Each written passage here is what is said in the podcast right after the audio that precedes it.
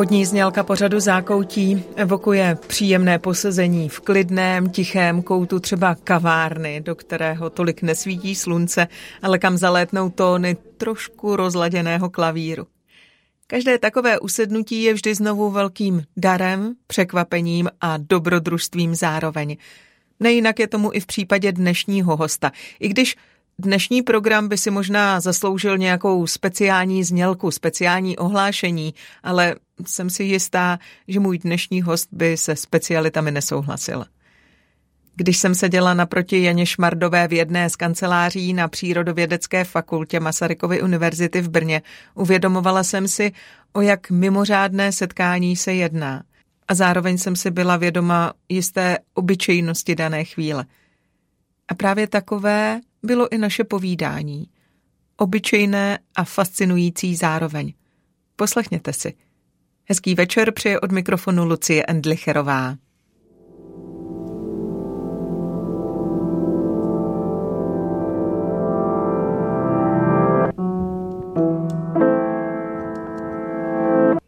Profesorka Jana Šmardová vystudovala obor molekulární biologie a genetika na Masarykově univerzitě v Brně. Tehdy šlo ještě o univerzitu Jana Evangelisty Purkyně. Po většinu svého profesního života se věnovala studiu nádorů a diagnostice nádorových markerů. Je profesorkou molekulární biologie a genetiky na Ústavu experimentální biologie Přírodovědecké fakulty Masarykovy univerzity a specializuje se na biologii nádorů. Je vdaná, má dvě dcery a jednoho vnuka. Netřeba více dodávat. Pojďme už jen naslouchat. Už za chvíli se ukáže, že pozorovat svět skrze okulár mikroskopu může mít často přesah až do nejvyšších pater fungování lidské společnosti. Stačí vidět paralely, které se vlastně sami nabízejí.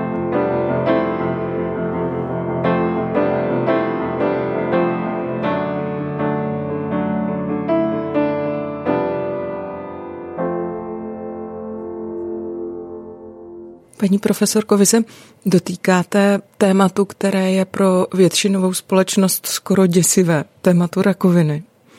Přitom ho nahlížíte takovým způsobem, který nevypadá úplně děsivě. Můžete nám prosím do toho vašeho pohledu dát nahlédnout? Když se řekne nádor, rakovina, tak si každý představí onemocnění a dívá se na to z hlediska toho, co to tedy udělá s tím, s tím osobním životem člověka.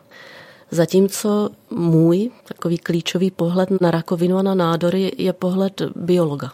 A to je samozřejmě úplně jiný úhel pohledu na ten problém a z toho úhlu pohledu biologa je to skutečně fascinující záležitost.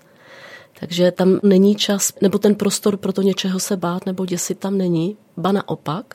Mě vlastně nahlížení na nádory, snaha pochopit nádory, vlastně otevírá pochopení toho, jak funguje normální, zdravý organismus. Takže mě to naopak otevírá jakoby pohled na to nejpozitivnější, na to nejlepší. Dá se ale od toho odpárat to vědomí toho, že v praktickém lidském životě je nádor něco nechtěného, něco problematického? Já nevím, jestli se to dá odpárat. Já jsem si toho samozřejmě neustále vědoma. Ale to je asi stejné, jako že si je člověk neustále vědom toho, že život je křehký a že jsme neustále ohrožováni něčím a že hold, život není vždycky jako snadný a Myslím, že v tom není žádný rozdíl. To je jako ptát se někoho, kdo třeba miluje auta, že vlastně je v tom riziko, že, že se stane auto nehoda. To je něco podobného. Prostě člověk se zabývá něčím, ví, že to má svoje stránky všelijaké, ale jak říkám, ten můj hlavní pohled a to, co především mě zajímá, tak v sobě ten děs nemá. Dá se říct, že jste se při svém výzkumu od zkoumání těch rakovinotvorných buněk něco naučila? No dá, a to v mnoha rovinách, protože to dělám už dlouhé roky, tak jsem se samozřejmě posunula v tom bádání jako takovém, že jsem se prostě postupně vylepšovala v tom, jak dělat experimenty, jak je interpretovat, čili, čili tu práci jako takovou, řekla bych, jako tu vědeckou, to jsem se samozřejmě během let naučila. Druhá věc, že jsem při tom zkoumání a přemýšlení o tom, jak věci jsou, tak jsem se nesmírně posunula i v tom, řekla bych, v tom vzdělání biologickém, protože biologie nádorů, to je pořád biologie, takže určitě jsem se posunula i tady v tom. No a pak mě to samozřejmě, nebo nevím jestli samozřejmě, ale přivedlo mě to i na spoustu dalších otázek obecnějších. A to mě teda přineslo taky hluboké poznání mnoha dalších věcí a, a můj život to nesmírně, nesmírně změnilo, ano. Je možné, aby rakovina učila toho, kdo ji zkoumá, něco o životě jako takovém? No, nepochybně to možné je. A taky pokládám za nepochybné, že každý, kdo zkoumá rakovinu, kdo pracuje v tom oboru, tak každý si odnese něco jiného. Takže vůbec netuším, co to dělá s kým dalším. Znám nejlépe ten svůj vlastní příběh, ale ano, myslím si, že ale tohle bude platit obecně. Asi pro cokoliv, co člověk v životě dělá, tak ho to může něco naučit nebo někam posunout. V tom asi nebude rozdíl mezi mým oborem a jinými obory. Co vás tedy to vaše zkoumání naučilo, obohatilo do vašeho života? No ale tohle, tohle je otázka, na kterou mi nepůjde odpovědět krátce. Tak já se pokusím nějak někde začít. Když jsem říkala, že vlastně snaha pochopit nádory mě postupně přivedla k hlubokému pochopení toho, jak fungují zdravé systémy nebo zdravý mnohobuněčný organismus, když to tak řeknu, tento konkrétní systém. No, rakovina vzniká, nebo to je nemoc mnohobuněčného organismu. Tak díky tomu, že jsem se snažila pochopit, jak rakovina vzniká, co ji charakterizuje, tak díky tomu jsem mnohem hlouběji pochopila pravidla a principy, na kterých funguje ten zdravý mnohobuněčný organismus. No a pak mě začalo napadat a hluboce tomu věřím, že vlastně ty principy, které platí v mnohobuněčném organismu, aby fungoval dobře a byl zdravý a dařilo se mu, že se možná dají zobecnit i na jiné systémy. Takže vlastně pohled na buňku uvnitř mnohobuněčného organismu do značné míry mě může třeba poučit o, o tom, jak funguje člověk uvnitř společnosti. Co potřebuje buňka, aby jí bylo dobře a žila dobře sama pro sebe a dobře přispívala tomu organismu. Možná, že velmi podobné věci potřebuje člověk, aby se mu dobře dařilo a fungoval dobře v rámci zase toho systému, kterého je součástí. Takhle jako jednoduše řečeno, to je možná to, co mě to přineslo. Tak si vzpomínám na hodiny přírodopisu, zda jsem na nich dávala pozor a přemýšlím, co potřebuje buňka, aby se jí dobře dařilo. Dalo by se to nějak lehce charakterizovat? Předešlu teda, že mě přírodopis nikdy nebavil, jo? nikdy. Co potřebuje buňka, aby se jí dobře dařilo? Já to ještě možná tu otázku malinko posunu. Já nevím, jestli to umím zjednodušit. Prostě když přemýšlím o mnohobuněčném organismu, to je fascinující záležitost, ten vzniká z jedné jediné buňky, která se postupně dělí. A teď si musíme uvědomit, že všechny ty buňky mají téměř stejnou genetickou informaci.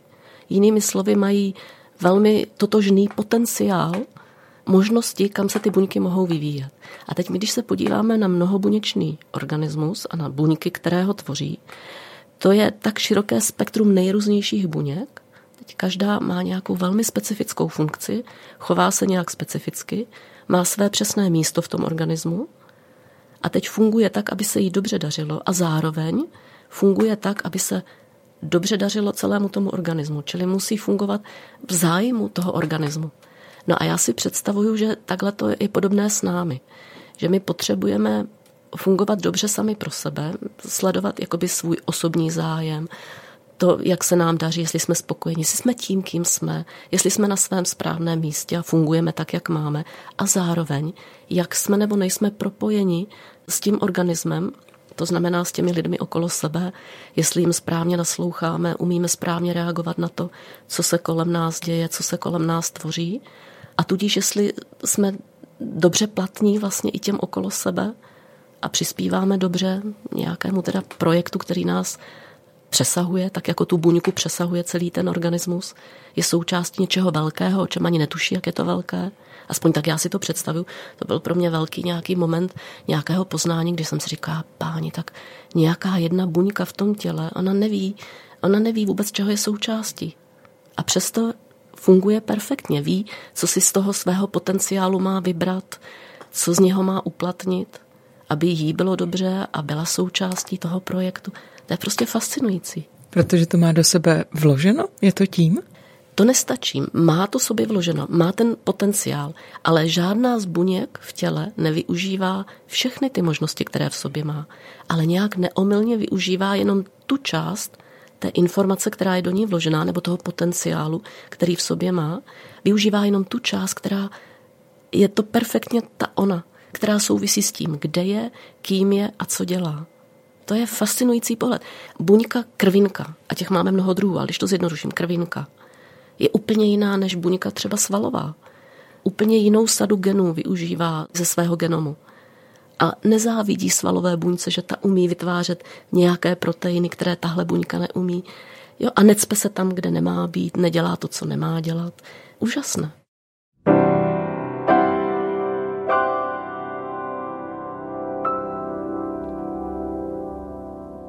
Obraz společnosti jako mnohobuněčného organismu, který předkládá ve svém přemýšlení profesorka Jana Šmardová, nabízí fascinující paralely. Na mnohé se dostane v následujících minutách, ale mnoho z nich zůstane neuchopeno, nedotknuto, nepojmenováno. Je zajímavé téhle myšlence vlastně jen otevřít vrátka a nechat jí prostor k dalšímu působení. Možná, že právě v těch přirovnáních se dá objevit spousta nečekaných obrazů o naší současnosti i jejím směřování. Já úplně rozumím vaší fascinaci, já jsem jí zcela pohlcena. Ale úplně mě to vede k té otázce, jak to, že lidské tělo, složené z těchto buněk, tak geniálně funguje. Jak je to možné, že to drží pohromadě že se to nerozsype, že to běží od narození až po smrt? Já nevím, jestli na to umím odpovědět. Já na tohle asi odpověď nemám. Věda, biologie to umí popsat. Biologie tohle bude zkoumat, bude jí zajímat. Tak tady je na začátku jedna buňka, rozdělí se na dvě, pak na čtyři. A teď jsou práce, které tohle to popisují, jaká je ta dynamika, co se děje na molekulární úrovni, na jiné. Kdy se začne, jak ten vývoj běží, morula, kde jsou ještě všechny buňky stejné. Teď ta fascinující chvíle, kdy se začnou rozrůzňovat, už tam jsou dva druhy buněk a pak tři, čtyři. Tohle to už dnes hodně umíme popsat i na té molekulární úrovni. A tak, jak byla ta otázka položená, jak je to možné, já nevím. Mě samotnou to, pro mě to je velkým kusem tajemství a zdroj té fascinace a toho, že mě to nepřestává bavit, to sledovat, číst o tom, snažit se tomu rozumět. My se v tomhle pořadu často dostáváme přesně do téhleté chvíle. Já si úplně uvědomuju, co jsme jakoby ztratili tím, kdy jsme odešli od Boha jako společnost, jako lidé, kteří přemýšlejí tímhletím směrem, protože uznávám, že dnes to můžeme ve spoustě chvil vidět jako zjednodušující odpověď a na druhou stranu pro desítky generací před námi tohle byla odpověď. Vede vás někdy ta fascinace i k přemýšlení tímhletím směrem, anebo to je vůbec směr, kterým nejdete, když přemýšlíte o tom, jak je to všechno možné? Mně se tyhle věci vůbec nekříží a nevylučují. Pro mě se to nevylučuje vůbec. Pro mě to existuje. Pro mě Bůh je. Je. Je. A nevím vlastně, nevím vlastně, jak pokračovat nebo jak navázat. Když Bůh je, souvisí nějak s tímhletím procesem? Děje se ten proces nějak tak, že Bůh o něm ví, dohlíží na něj, řídí ho? A nebo se prostě děje a Bůh je na nějaké jiné koleji. Dokázala byste aspoň tohleto popsat? A nebo vůbec s tímhletím směrem nepřemýšlíte? Přemýšlím, ale já nemám odpověď ani na otázku, kde se teda život vzal. Samozřejmě, že jsem prošla během studia tím, že ano, život, někde nějaké molekuly, teď to má přesně je to popsáno, že jak šla evoluce. Jednak si myslím, že nikdo nemůže říct, že bychom prokázali tenhle ten proces, ten myslím prokázaný není. To jsou spíš takové krůčky k tomu, že případně by to takhle mohlo být, ale zatím pokládám, že není vědecky prokázáno, že opravdu tak to bylo. A na stejné úrovni je pro mě neprokázáno, že to bylo stvořeno třeba. Takže pro mě je tohle nevím, ale zase mě to neznepokojuje, že to nevím, to musím říct. Ale napadla mě teď jenom jedna věc, jestli pochybnosti, když je člověk fascinován tím, co se děje, tak já si uvědomuju, že možná největší pochybnost, nebo největší, nevím, jak to teď nazvat, možná pochybnost, přišla s mým prvním těhotenstvím. Když jsem prožila těch devět měsíců a na, na závěr těch devíti měsíců se mi narodilo dítě, tak jsem jako biolog pochybovala, že, že je možný, že by tohle všechno vzniklo cestou pokus omyl, pokus omyl. To pro mě bylo tak něco, tak takhle rozumím zázraku, jo. Jak, jakože to byl zázrak. Já jsem to prožívala velmi intenzivně, takový den za dnem jsem, jsem pořád sledovala, jak nám to miminko roste. Že? Vždycky jsme si s manželem říkali, já už máme 10 cm, nebo jsme si říkali, je, a víš, že už jsou založený všechny orgány. Jsme to takhle jako prožívali. A tak by se mohlo zdát, že, ale pak jsem si stejně říkala, tohle není možný. Že něco takhle dokonalého. Tak já to mám otevřené, prostě kdo ví, jak to bylo. Teď jsem jakoby vržená do života, jsem součást toho procesu, tak, tak, tak ho žiju, přijímám, jsem vděčná, ale nevím, nevím, jak to bylo a je. Nevím.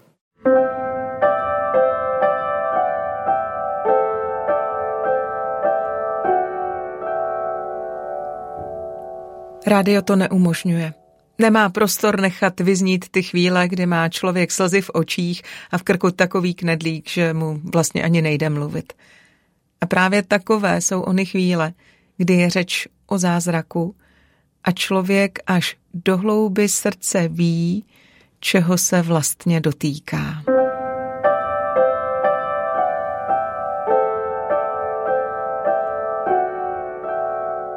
Když jsme stáli na počátku života, tak dovolte mi teď velký střih a ocitnout se v jeho závěru, protože i to je něco, co se vás hluboce dotýká i v rámci vaší práce. Ostatně k rakovině slovo smrt prostě patří.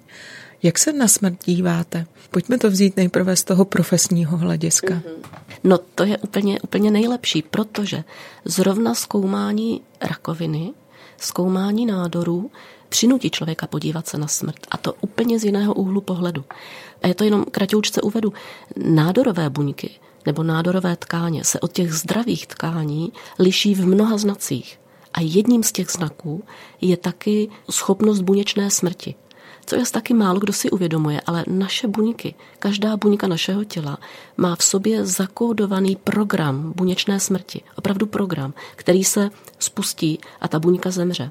A toto funguje, eh, ta buněčná smrt se objevuje zcela fyziologicky i v průběhu vývoje, i v průběhu života a je to ochranný mechanismus, který zbavuje to tělo poškozených buněk, starých buněk a podobně. Jednou ze součástí problému nádorů je, že ty nádorové buňky odmítají. Oni mají poškozené ty programy smrti. Či tam zrovna vidíme to, k čemu vede nedostatek buněčné smrti. Toto je fascinující. To opravdu dává pohled na smrt z druhé strany, kdy člověk naprosto ztratí takovou tu, tu naivní představu, že smrt je špatně a jak přežití za každou cenu je dobře. Ne, zrovna nádor ukazuje, jak to přesně naopak může být. Takže z profesního pohledu tohle to je jasný jako přínos toho, že člověk studuje nádory. Ale teď předpokládám, že... Přijde ten lidský, no. Jak je to s tou lidskou smrtí, no? Neumím říct ano, ne, je to dobře, je to špatně. I když samozřejmě, jako když bych to hodně zjednodušila, tak i tohle mě určitě pomohlo podívat se na smrt jako něco. To, že je to samozřejmé, to, že nás čeká každého, to je jasné. A že je to do značné míry přijatelné, to taky tak beru ale samozřejmě mám i osobní zkušenost s tím, kdy zažila jsem, třeba nedávno zemřela moje maminka. Zemřela, měla skoro 85 roků, poslední jakoby závěr toho života už odcházela nějakou dobu, tak, tak ta její smrt byla jako mnohem přijatelná. Ale taky dobře vím, že ne, nebo umírat mladší s nenaplněným životem, že to je jiné. Takže ne, nechci se tvářit, že to mám jako v sobě srovnaný a že smrt je pro mě snadná nebo jako akceptovatelná. Je, ale tak bych to řekla asi. No. A kdybychom se podívali ještě dál za smrt, co se děje poté, co člověk zemře? To nevím, to nevím. Já žiju s představou, že smrt, tak jak my ji chápeme, je teda smrt těla. A já nějak jsem přesvědčená, že naše duše pokračují. Jak, kam, co všechno se s nimi děje, to nevím, ale tomuhle věřím. Tomuhle věřím.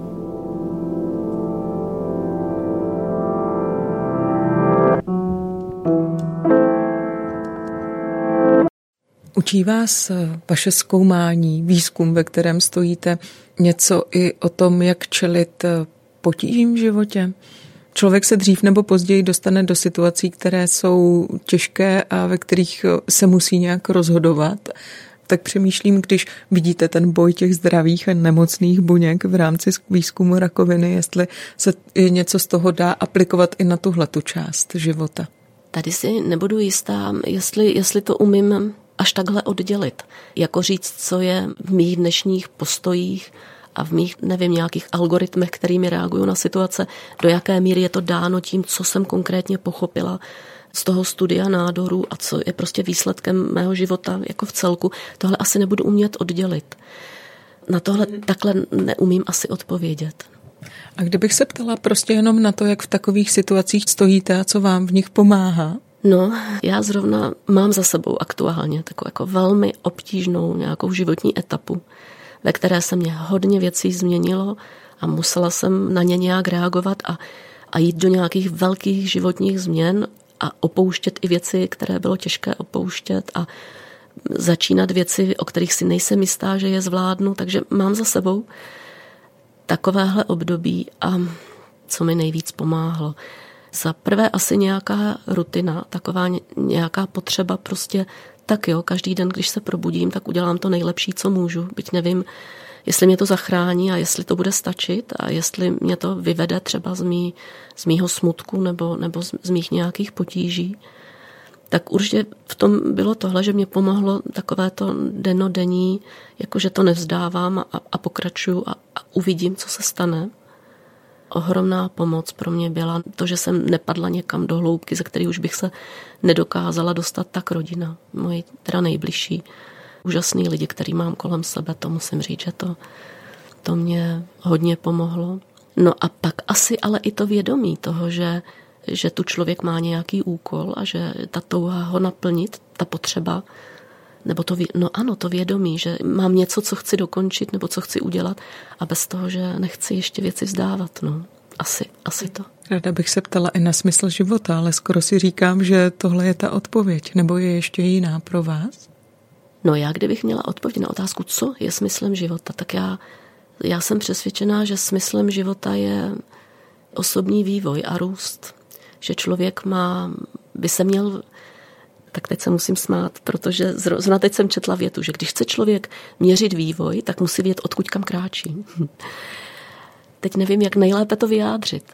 Takhle, tam mě možná hodně pomohlo k té nějaké vnitřní formulaci toho, o co v životě běží zkoumání nádoru. Mě totiž konec konců přivedlo až jakoby k přemýšlení o tom, jestli můžu úplně zpátky k nádorům a teda hlavně k buněčkám, k buňkám. Tady byly buňky jako jednobuněčné organismy, které žily podle určitých pravidel. A, a mimo jiné to krásně, tak jako podle Darwina, podle té evoluce, která buňka je úspěšnější, ta, která je rychlejší, ta, která je odolnější a tak dále. A najednou přišel moment, kdy vznikl mnohobuněčný organismus a najednou ta pravidla pro ty buňky se začala proměňovat. A buňky, řekněme, se museli naučit spolupracovat. A v rámci té spolupráce museli opustit některé ty principy, které je držely, nebo ty hodnoty, které měly jako jednobuněčné organismy. V rámci toho mnohobuněčného organismu se ty hodnoty změnily. Najednou tou hodnotou vyšší je něco společného, je ten, je ten společný projekt toho organismu. No a teď já si představuju, že my jsme na tom nějak, nějak podobně, že i my tu máme nějaké, já se do toho asi zamotávám, ale Můžu, já to zkusím. Mm-hmm. Jestli tomu dobře rozumím, je to tak, že člověk jednak funguje jako jedinec, ale musí fungovat i v rámci celku. To mm-hmm. je to, co, co chcete říct. Ano, ano, ano.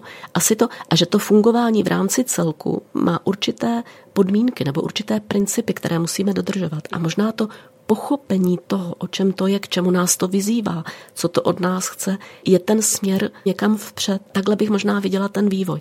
A já teda si myslím, že konec konců je to jakoby, teď já se bojím těch velkých slov, nebo že je to ta cesta k Bohu, že je to to pochopení vlastně toho záměru, pochopení toho opravdu jako sladit se s tím a jít za tím.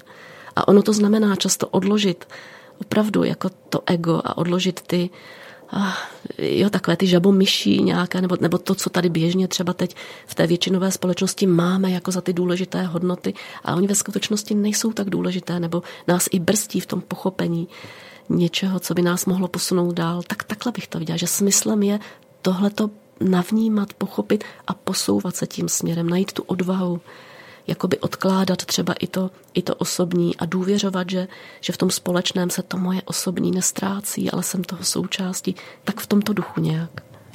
Kde je možné dojít k tomu pochopení, kde člověk hledá to poznání? Protože ještě rozumím tomu, co asi můžu objevit sama o sobě, dejme tomu, co pro to můžu udělat, ale jak mám pochopit to své fungování v rámci toho celku? No, v tom mě ty buněčky taky pomohly.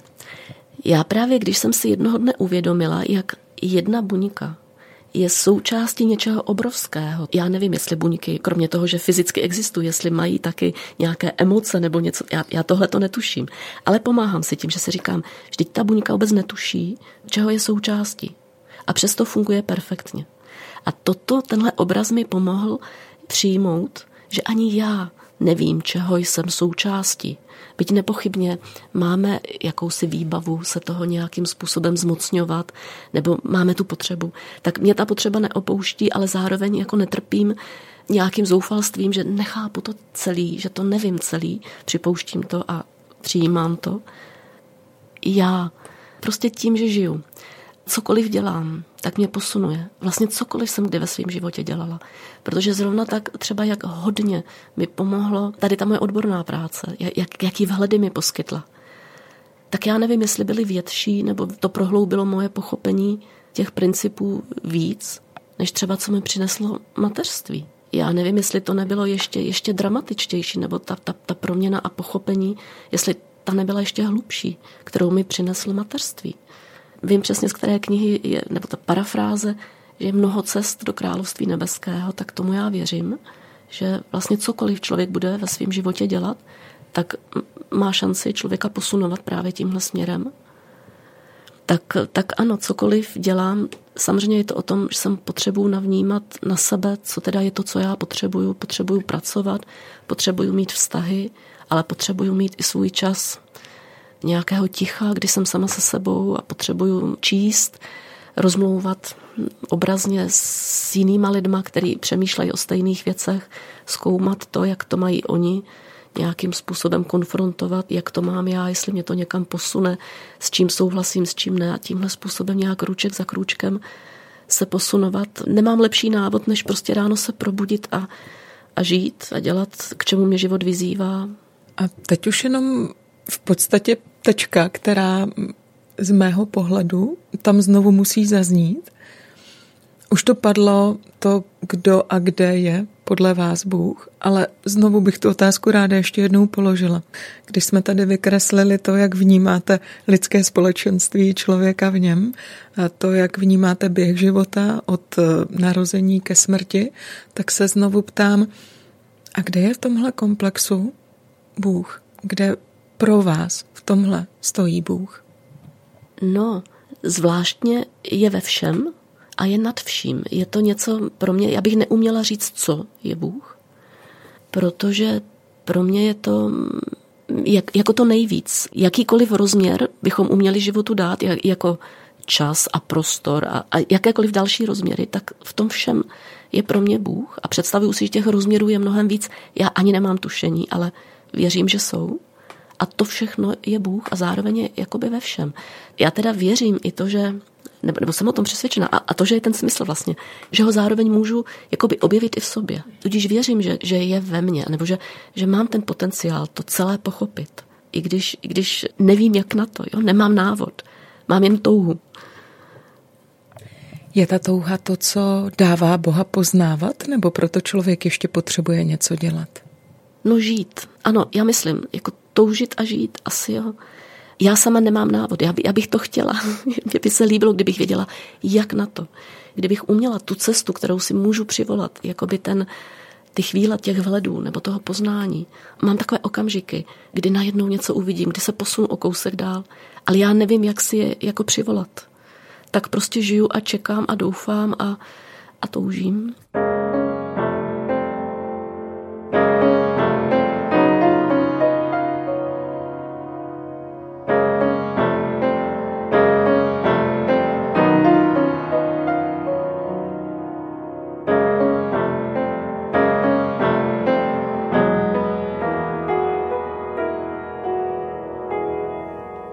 Bible ve své poslední knize, v knize Zjevení, nabízí obraz pramene připraveného pro ty, kdo mají žízeň a touží ji uhasit.